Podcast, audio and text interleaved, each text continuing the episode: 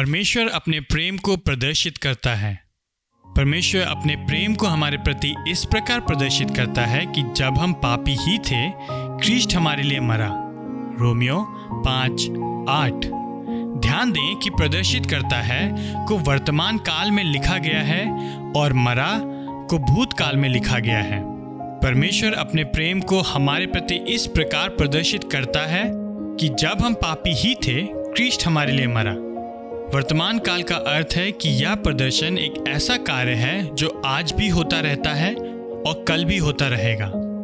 भूतकाल में मरा का अर्थ है कि क्रिस्ट की मृत्यु एक बार सबके लिए हो गई है और दोहराई नहीं जाएगी। क्रिस्ट भी सबके पापों के लिए एक ही बार मर गया, अर्थात अधर्मियों के लिए धर्मी, जिससे वह हमें परमेश्वर के समीप ले आए। पहला पत्रस तीन अठारह क्या क्रिस्ट की मृत्यु जब वह हुई परमेश्वर के प्रेम का प्रदर्शन नहीं था? और क्या यह प्रदर्शन भूतकाल में नहीं हुआ? मैं सोचता हूँ कि इसको समझने की कुंजी कुछ पद पहले दी गई है।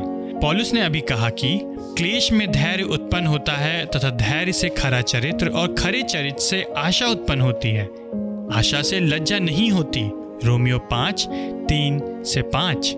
दूसरे शब्दों में, परमेश्वर हमारे जीवन में जो भी लाता है उसका लक्ष्य आशा है।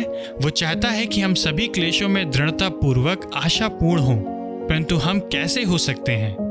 पॉलुस अगले वाक्य में उत्तर देता है, क्योंकि पवित्र आत्मा जो हमें दिया गया है, उसके द्वारा परमेश्वर का प्रेम हमारे हृदयों में उंडेला गया है। रोमियो पाँच पाँच।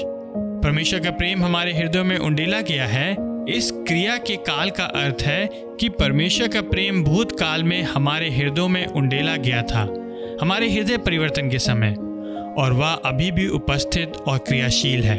परमेश्वर ने हमारे पापों के लिए मरने हेतु अपने पुत्र को देने के द्वारा अपने प्रेम को भूतकाल में अवश्य दिखाया।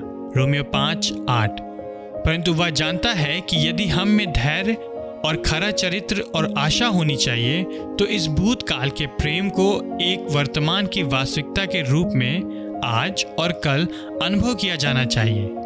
इसलिए उसने उसे न केवल कलवरी पर प्रदर्शित किया, वरन वह अब हमारे हृदयों में आत्मा के द्वारा उसे प्रदर्शित करता रहता है, या इसे हमारे हृदयों की आँखों को खोलने के द्वारा करता है, जिससे कि हम क्रूस की महिमा को और उस आश्वासन को चख सकें और देख सकें कि क्रिस्ट यीशु में परमेश्वर के प्रेम से हमें कुछ भी अलग नहीं कर सकता है। रोमियो आठ, अड़तीस और उनतालीस।